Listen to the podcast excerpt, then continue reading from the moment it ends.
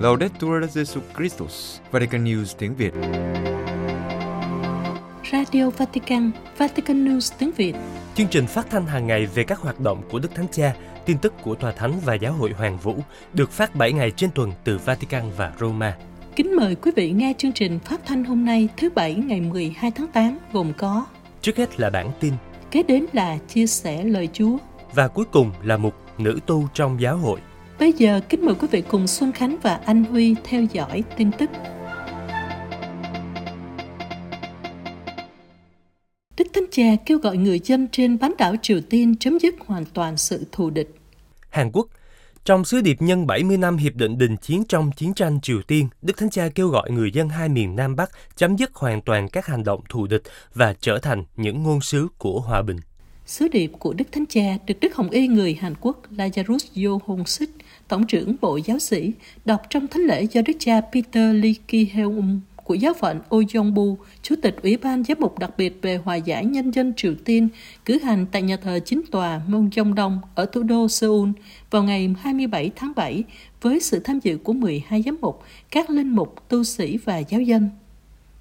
Trong thư Đức Thánh Cha viết, nhiều cuộc chiến tranh và xung đột vũ trang đang gây đau khổ cho gia đình nhân loại ngày nay và đặc biệt là những anh chị em dễ bị tổn thương nhất của chúng ta – cho thấy một cách bi thảm sự cần thiết phải liên tục cảnh giác để bảo vệ và thúc đẩy công lý cũng như sự hợp tác thân hữu trong các cộng đồng và giữa các dân tộc. Đức Thánh Cha nói thêm rằng việc tưởng nhớ về cuộc chiến và hậu quả của nó sẽ mang lại một tương lai tươi sáng của sự hòa giải, tình huynh đệ và sự hòa hợp lâu dài, không chỉ cho bán đảo Triều Tiên mà còn cho thế giới rộng lớn hơn.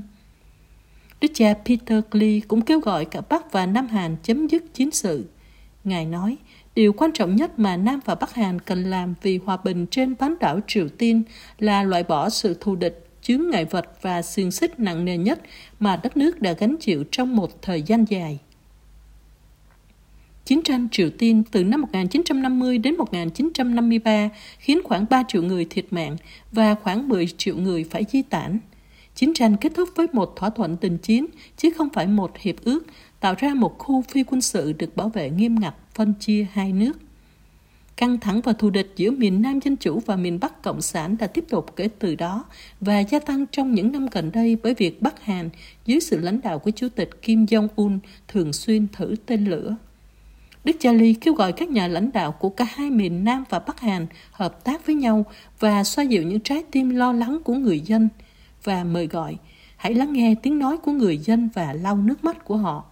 Ngài thúc giục những người hiện diện trong thánh lễ hãy là Kitô hữu với một nụ cười dịu dàng. Hàng năm, các giáo phận của Hàn Quốc tổ chức các buổi cầu nguyện và các hoạt động khác trong suốt một tháng vì hòa bình và hòa giải giữa hai miền Triều Tiên. Các giáo hội Kitô thế giới kêu gọi giảm căng thẳng và xây dựng hòa bình trên bán đảo Triều Tiên – Nhân dịp kỷ niệm 70 năm thỏa thuận đình chiến giữa Bắc và Nam Hàn, Hội đồng các giáo hội Kitô thế giới cũng yêu cầu các giáo hội thành viên tái kêu gọi hòa bình cho bán đảo Triều Tiên. Sứ điệp của Hội đồng các giáo hội Kitô thế giới nói, lời kêu gọi trước đây của chúng ta vẫn chưa được đáp lời và hiện tại một chu kỳ xung đột và khiêu khích đang ảnh hưởng đến hai nước, làm gia tăng những nguy cơ mới về một cuộc xung đột thảm khốc trong bối cảnh toàn cầu phức tạp và bất ổn hơn.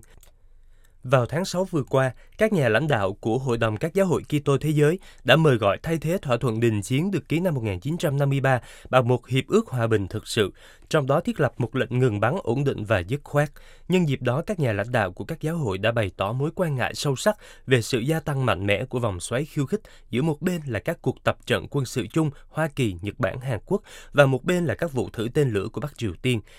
Các nhà lãnh đạo của các giáo hội Kitô luôn kêu gọi đối thoại nhiều hơn, chấm dứt vòng xoáy nguy hiểm này và phi hạt nhân hóa không chỉ trên bán đảo Triều Tiên mà còn trên toàn thế giới. Trong lời kêu gọi các nhà lãnh đạo của Hội đồng các giáo hội Kitô thế giới với tư cách là những bên ký kết thông điệp đại kết chung vì hòa bình năm 2020, yêu cầu sự sẵn lòng để có thể tiếp nhận thách đố này một lần nữa và để làm cho tiếng nói được lắng nghe trong xã hội của các bạn và với chính phủ các bạn, để tránh kỷ niệm 75 năm của một cuộc xung đột chưa được giải quyết. Hội đồng hy vọng rằng các bước cụ thể để giảm căng thẳng và xây dựng hòa bình sẽ được thực hiện càng sớm càng tốt các giáo hội nhắc lại trong tuyên bố rằng quan hệ liên triều đã bị xấu đi nghiêm trọng kể từ khi hội nghị thượng đỉnh Hoa Kỳ Triều Tiên tại Hà Nội vào năm 2019 kết thúc đột ngột và không có hồi kết. Với việc đóng cửa biên giới do đại dịch Covid, tiếp sau đó là sự cắt đứt hoàn toàn liên lạc giữa các chính phủ, các tổ chức, xã hội dân sự và giáo hội ở Bắc và Nam Hàn. Từ 40 năm qua, Hội đồng các giáo hội Kitô thế giới đã dấn thân thúc đẩy các quan hệ và gặp gỡ giữa các Kitô hữu Triều Tiên và Hàn Quốc, cũng như hợp tác đại kết quốc tế vì hòa bình và thống nhất trên bán đảo Triều Tiên. Hàn Quốc với những thách đố trước Đại hội giới trẻ tiếp theo. Seoul được chọn là nơi tổ chức Đại hội Giới Trẻ Thế giới tiếp theo năm 2027. Toàn thể giáo hội Hàn Quốc vui mừng đón nhận tin này, nhưng một số người cũng bày tỏ sự lo ngại về những thách đố mà Hàn Quốc phải đối diện trong việc tổ chức sự kiện toàn cầu này. Đối với cha Ramiro Yuniga, linh mục truyền giáo người Mexico đã làm việc tại Hàn Quốc được 24 năm, Giáo hội Hàn Quốc là một giáo hội trẻ trung rất sống động với nhiều thành công cả từ quan điểm ơn gọi, kinh tế và tổ chức. Tuy nhiên, Ngài giải thích, cũng có nhiều thách đố bởi vì sự thịnh vượng của nền kinh tế không phải lúc nào cũng mang lại sự dồi dào đức tin. Đối với nhiều người, an ninh kinh tế, cuộc sống sung túc trở thành sự an toàn trong khi Chúa không còn cần thiết nữa. Hoàn cảnh này là nguyên nhân khiến sự bùng nổ diễn ra vào những năm 80 và 90, khi mỗi nhà thờ có hàng trăm người được rửa tội, giờ đây đã giảm xuống. Tương tự như vậy, số trẻ em, thanh thiếu niên và thanh niên tham dự thánh lễ cũng đã suy giảm. Cha Yo Hang Suk, linh mục của giáo phận Seoul cho biết khoảng 10% tổng dân số Hàn Quốc là người công giáo và xác nhận mặc dù các cộng đoàn công giáo phát triển nhanh chóng trong thời kỳ khó khăn, nhưng giờ đây các cộng đoàn này giống như các giáo hội châu Âu đang có một sự suy giảm nhất định. Tuy nhiên, theo cha, giáo hội công giáo vẫn có ảnh hưởng tốt trong nước. Sir Elena O. Jung đang thi hành sứ vụ ở Tây Ban Nha nhận định Mặc dù không đông đảo, nhưng dân chúng, những người không tuyên xưng cùng một đức tin, rất tôn trọng người công giáo và rất yêu mến các linh mục cũng như nữ, nữ tu. Điều này là do nỗ lực liên tôn của giáo hội nhằm làm việc cùng nhau trước hết vì quyền lợi của người nghèo và vì hòa bình trên toàn thế giới, đặc biệt là giữa người dân Nam và Bắc Hàn. Cha Sang Húc nhìn nhận ở Hàn Quốc rất ít người biết đến Ngày Giới Trẻ Thế Giới và không nhiều người đã trực tiếp trải qua những cuộc gặp gỡ này – Tuy nhiên, việc chọn quốc gia châu Á này được trình bày như một cơ hội để loan truyền đức tin vào Chúa Kitô và làm cho đức tin của các cộng đoàn công giáo ở châu Á được vững mạnh. Sơ Elena hy vọng Đại hội Giới Trẻ Thế Giới sẽ giúp thể hiện sự hiệp nhất và sự hiện diện của giáo hội công giáo, cũng như niềm vui có đức tin đối với người dân Hàn Quốc theo sơ, chia sẻ đức tin với người khác và học hỏi lẫn nhau sẽ làm cho chúng ta lớn lên để đức tin của chúng ta sống động, mạnh mẽ và cởi mở hơn. Hội đồng Giám mục Amazon nhóm họp Manaus, Hội đồng Giáo hội miền Amazon nhóm họp từ ngày 8 đến 11 tháng 8 với chủ đề Cùng nhau bước đi với Chúa Kitô, chúng ta sống tình huynh đệ Amazon. Sự kiện có sự tham gia của 64 đại biểu đến từ 7 hội đồng giám mục miền Amazon, cũng như các đại diện của Liên hội đồng giám mục Mỹ Latin, Liên hội đồng tu sĩ trong Mỹ Latin và Caribe, Liên mạng lưới giáo hội miền Amazon, Caritas của trong Mỹ Latin và Caribe. Đặc biệt có sự hiện diện của Đức Hồng Y Pedro Ricardo Barreto Jimeno, Tổng giám mục Juan Cayo của Peru, Chủ tịch Liên hội đồng giám mục Mỹ Latin và Đức Hồng Y Leonardo Ulrich Steiner, Tổng giám mục Manaus. Dẫn đầu phái đoàn tòa thánh tham dự cuộc họp là Đức Hồng Y Michael Chesney, Tổng trưởng Bộ Phục vụ Phát triển Con Người Toàn diện. Trước khi tham dự cuộc họp, Đức Hồng Y đã đi thăm các khu vực ngoại ô Brazil để có cái nhìn thực tế về đời sống của người dân và các thừa sai ở đây. Phát biểu tại cuộc họp, Đức Hồng Y Barreto Jimeno đã trả lời ba câu hỏi định hướng trung tâm của đại hội. Chúng ta đến từ đâu? Chúng ta đang ở đâu? Và chúng ta muốn đi đâu? Với câu hỏi đầu tiên, Ngài nhấn mạnh giáo hội công giáo rất quan tâm đến sự tàn phá môi trường của Amazon và các mối đe dọa đối với phẩm giá con người của các dân tộc ở đó, cũng như trước sự tấn công môi trường ngày càng gia tăng và nói chung đối với thực tế đa sắc tộc, đa văn hóa và đa tôn giáo của xã hội toàn Amazon. Tiếp đến, đối với câu hỏi thứ hai, Đức Hồng Y giải thích cam kết của Liên hội đồng Giáo mục Mỹ Latin đối với những thách đố trên, nghĩa là sống tinh thần Laudato Si để tái khẳng định rằng mọi thứ đều liên kết với nhau trong ngôi nhà chung của chúng ta và thực thi lời dạy trong thông điệp Fratelli Tutti khuyến khích mọi người sống tình huynh đệ và tình bạn xã hội. Trả lời câu hỏi thứ ba, Chủ tịch Liên hội đồng Giáo mục Mỹ Latin tập trung vào ba cam kết chính của hội đồng, một mặt thực thi một giáo hội hiệp hành và do đó ý muốn sống giáo hội học của công đồng Vaticano II. Thứ hai, Đức Hồng Y nhắc lại rằng đối với giáo hội, những người bị gạt ra bên lề phải được quan tâm trước hết. Cuối cùng, nhấn mạnh tầm quan trọng của Liên hội đồng Giáo mục Mỹ Latin đối với giáo hội ở châu Mỹ Latin và giáo hội Hoàng Vũ. Đức Hồng Y Barreto khuyến khích các thành viên của hội đồng áp dụng ba thái độ để tiến hành các phiên họp, lắng nghe nhau, đối thoại và thực hành, bởi vì mục đích của Liên hội đồng là thúc đẩy tính hiệp hành trong khu vực và trở thành kênh chăm sóc mục vụ chung nhằm hỗ trợ việc truyền giáo trong khu vực với sự hỗ trợ của mạng lưới giáo hội của Amazon. Do đó, Đức Hồng Y hy vọng rằng đại hội này sẽ là một sự tràn đầy tình yêu sáng tạo của thần khí, đấng thúc đẩy chúng ta can đảm đến với tha nhân các linh mục tuyên úy Ukraine mang lại sự an ủi và liên đới trong cuộc chiến ở Ukraine. Kiev các linh mục tuyên úy của quân đội Ukraine đang tiếp tục mở rộng vòng tay giúp đỡ các cộng đoàn bằng cách hướng dẫn đời sống thiên liêng, trợ giúp những nhu cầu thiết thực và trao thông điệp hy vọng cho những người bị ảnh hưởng bởi sự tàn phá của chiến tranh. Khi quân đội Nga tấn công Ukraine, cha Rotislav Vichochan, linh mục công giáo người Ukraine, đã đến các vùng chiến sự để phục vụ những người lính Ukraine. Tới nay, giữa cuộc xung đột đang diễn ra khốc liệt, cha tiếp tục tìm thấy mục đích sâu sắc trong vai trò tuyên úy của mình. Cha cố gắng hướng dẫn những người lính vượt qua những tình thế tiến thoái lưỡng nan về mặt đạo đức khi tham gia chiến đấu bảo vệ quê hương – Bên cạnh đó, cha còn hỗ trợ những người lính trẻ đối phó với sự căng thẳng của việc phải giết người để tự vệ, và cha cũng ban bí tích giải tội cho họ. Nhờ đó, họ tìm thấy được niềm an ủi và bình an nội tâm. Cha Visochan chỉ là một trong số nhiều linh mục Ukraine đang ở giữa trận chiến để đồng hành thiêng liêng với quân đội.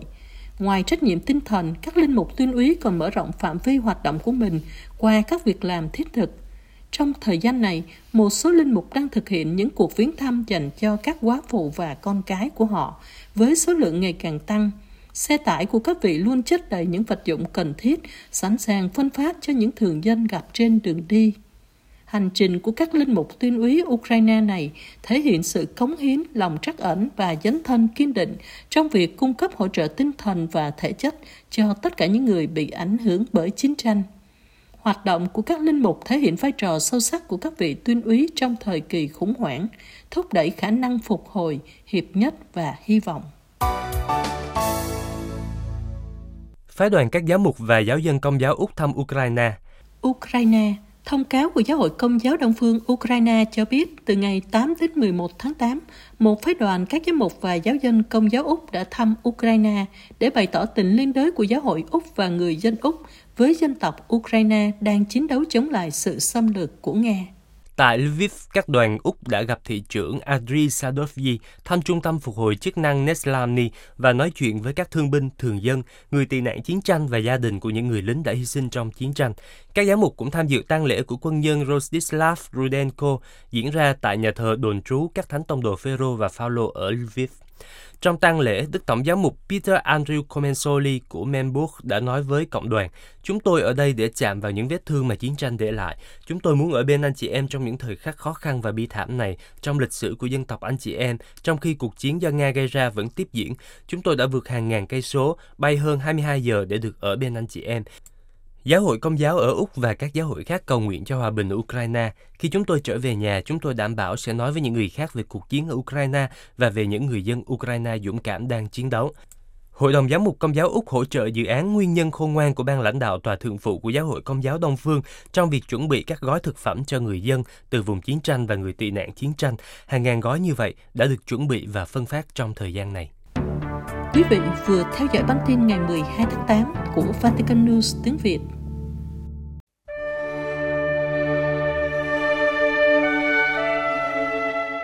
Vatican News tiếng Việt. Chuyên mục Chia sẻ lời Chúa. Linh mục Đam Minh Vũ Duy Cường dòng tên Chia sẻ lời Chúa Chúa Nhật thứ 19 thường niên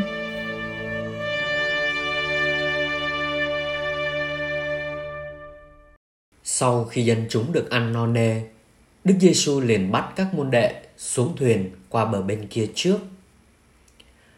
Thưa ông bà anh chị em, câu đầu tiên trong tin mừng Chúa Nhật thứ 19 thường niên là một mệnh lệnh khởi sự cho một chặng đường kế tiếp của hành trình theo thầy Giêsu của các môn đệ.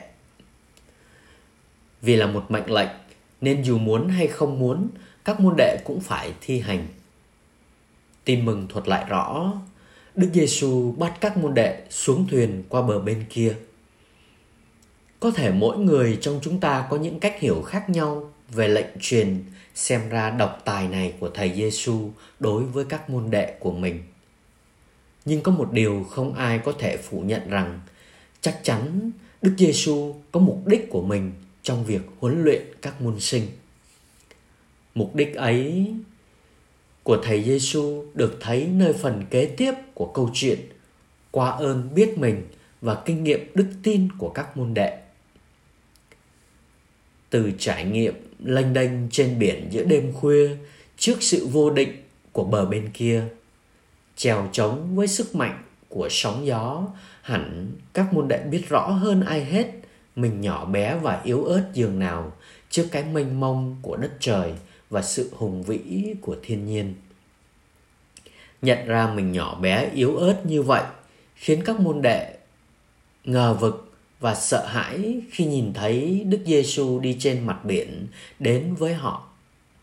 Đến độ Đức Giêsu phải chấn an, cứ yên tâm, thầy đây mà, đừng sợ.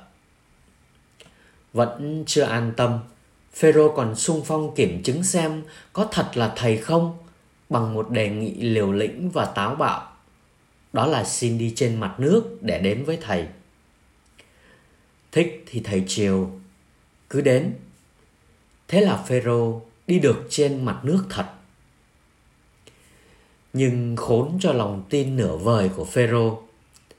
Đi được giữa chừng, thấy sóng và gió thì đâm sợ và hoài nghi lỡ là ma thật, mà nó dụ mình ra giữa biển rồi nhận chìm thì chết.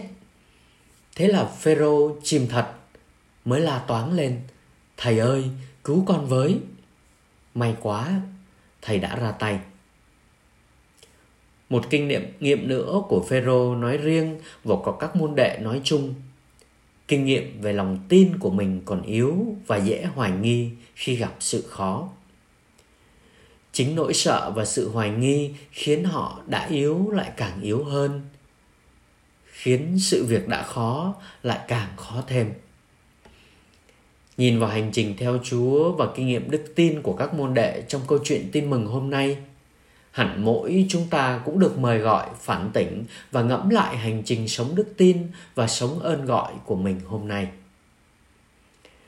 Để đến được đích của mỗi hành trình ai ai cũng phải trải qua những chặng lớn nhỏ khác nhau điều này càng đúng hơn với hành trình sống đức tin, một hành trình dài ngắn, gắn liền với đời sống dương thế của con người Hình ảnh qua bờ bên kia trong câu chuyện tin mừng là diễn tả sống động về một điểm đến mới của hành trình đức tin và cuộc sống.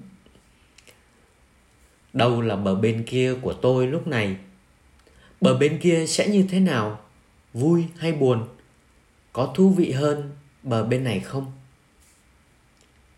Ngay cả các nhà tâm lý cũng chia hành trình đời người ra thành nhiều giai đoạn khác nhau, tùy vào lập trường và căn cứ riêng của họ Người thì cho là có 8 giai đoạn như tâm lý gia Erikson. Còn Mark Manson thì cho là có 4 giai đoạn thôi.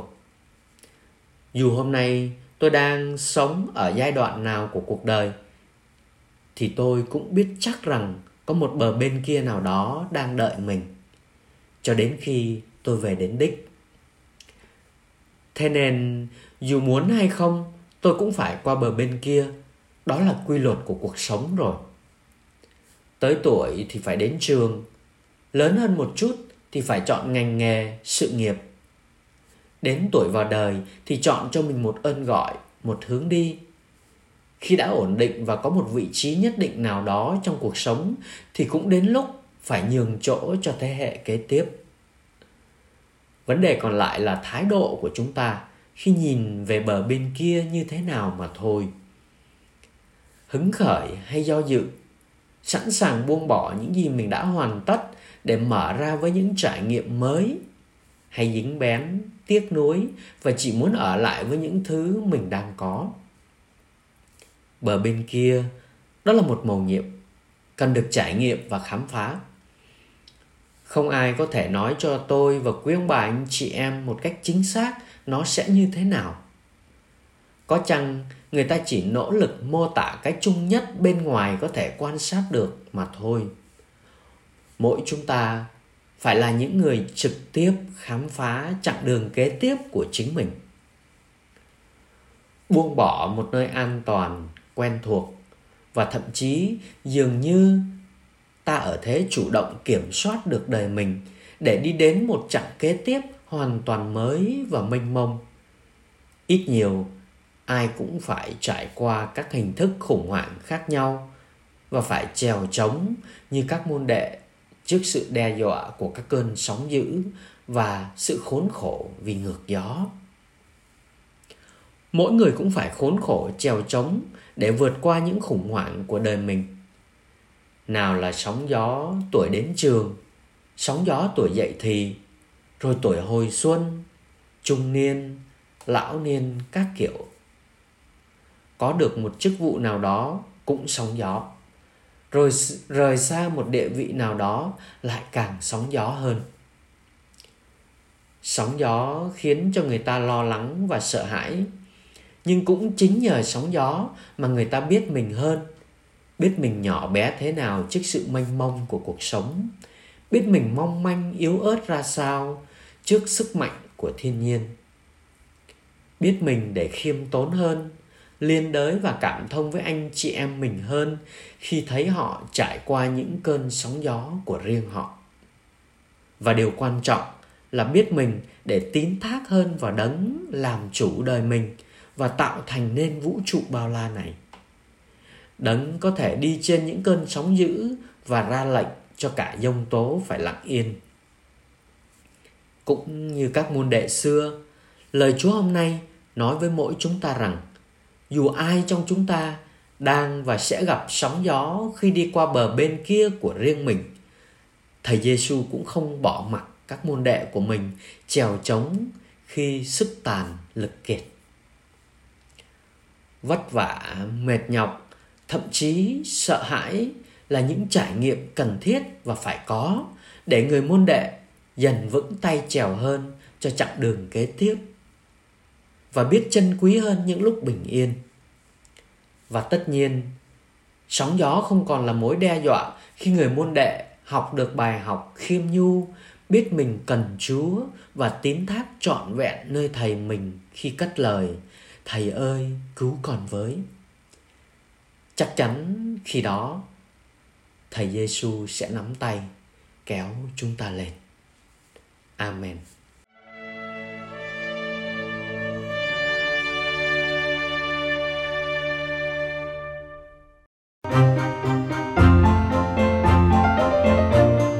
Vatican News tiếng Việt Chuyên mục Nữ tu trong giáo hội. Cùng đi với tin mừng của thụ tạo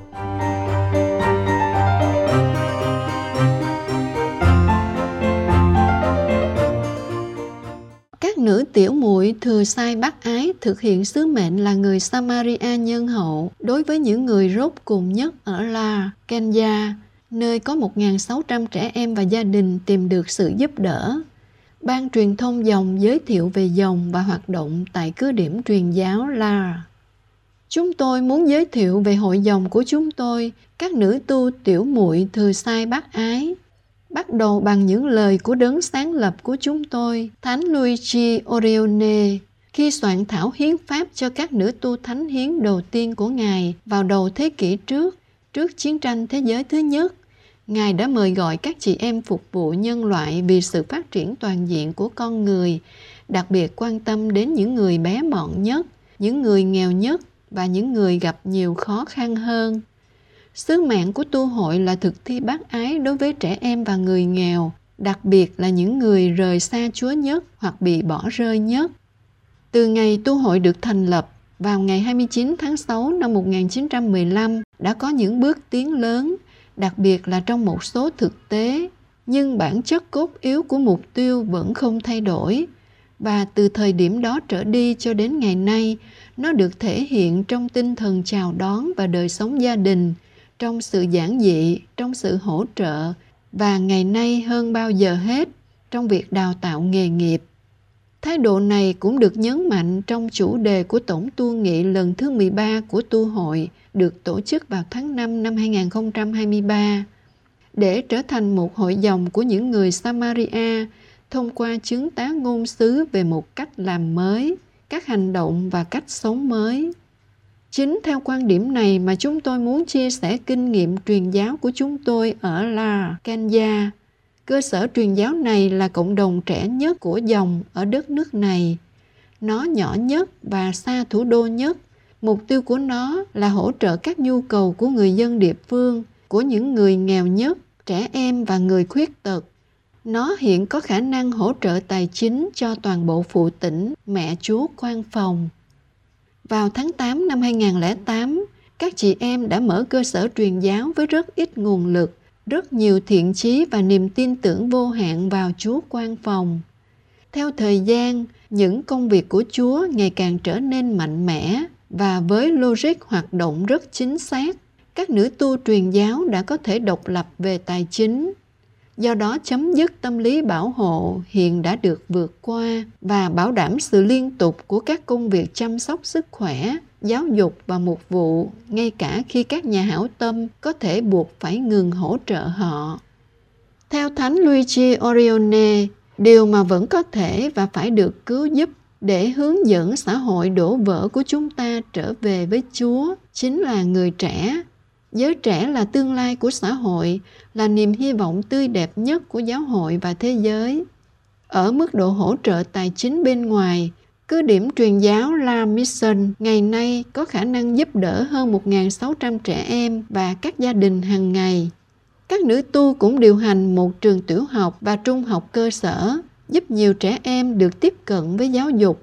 Họ cũng điều hành một trường mẫu giáo để chào đón ngay cả những trẻ em nhỏ tuổi nhất nhờ đó chống lại tình trạng suy dinh dưỡng ngay từ những năm đầu đời. Các nữ tu tham gia mục vụ bằng cách cộng tác với cộng đồng giáo xứ địa phương, giúp trẻ em và thanh thiếu niên đến gần với các giá trị Kitô giáo, tình huynh đệ phổ quát, các bí tích và đưa họ tham gia vào đời sống của giáo hội. Ngoài ra còn có một trung tâm chăm sóc trẻ em khuyết tật trong ngày để giúp đỡ và hỗ trợ cho những thành viên yếu thế nhất và bị coi thường nhất trong xã hội, đồng thời cải thiện chất lượng cuộc sống của họ. Trong lĩnh vực này, dòng đã có tác động sâu sắc đến văn hóa và tâm lý của người châu Phi vốn thường là nạn nhân của di sản thế tục cho rằng khuyết tật về thể chất là nguyên nhân gây ra tai tiếng và bị gạt ra ngoài lề xã hội đồng thời tước đi mọi phẩm giá con người của người khuyết tật. Các nữ tu cũng can đảm một cách cụ thể. Theo thời gian, họ đã mở một cửa hàng may đo. Ngoài việc tạo việc làm cho phụ nữ địa phương, họ còn sản xuất đồng phục học sinh và phẩm phục phụng vụ. Lợi nhuận được dùng để hỗ trợ hoạt động này và các hoạt động khác của phụ tỉnh. Với cùng một mục đích, người dân địa phương đã được đào tạo về hoạt động nông nghiệp thông qua kinh nghiệm thu được trong việc chăm sóc trang trại, đồng ruộng và động vật.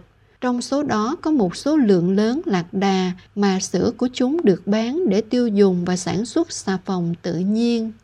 Chúng tôi tin chắc rằng bí quyết thành công là sống bác ái, phục vụ người nghèo một cách chân chính, quên mình và cởi mở với các nền văn hóa khác đây là lý do tại sao chúng tôi đã bắt đầu một mạng lưới đầy hứa hẹn gồm những tình nguyện viên truyền giáo, chủ yếu gồm những người trẻ tuổi dành thời gian cho công việc truyền giáo.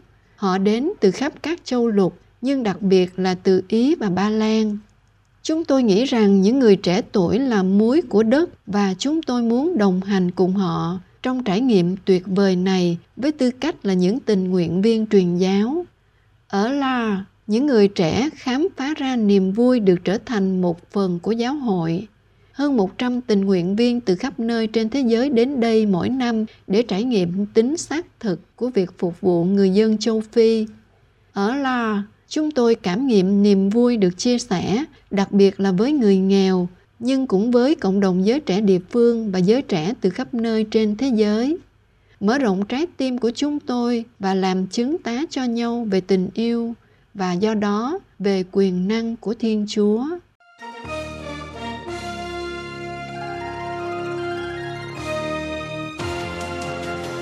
Cảm ơn quý vị đã chú ý lắng nghe chương trình Radio Vatican của Vatican News tiếng Việt. Xin Thiên Chúa chúc lành cho quý vị và toàn gia quyến. Laudetur Jesu Christus, ngợi khen Chúa Giêsu Kitô.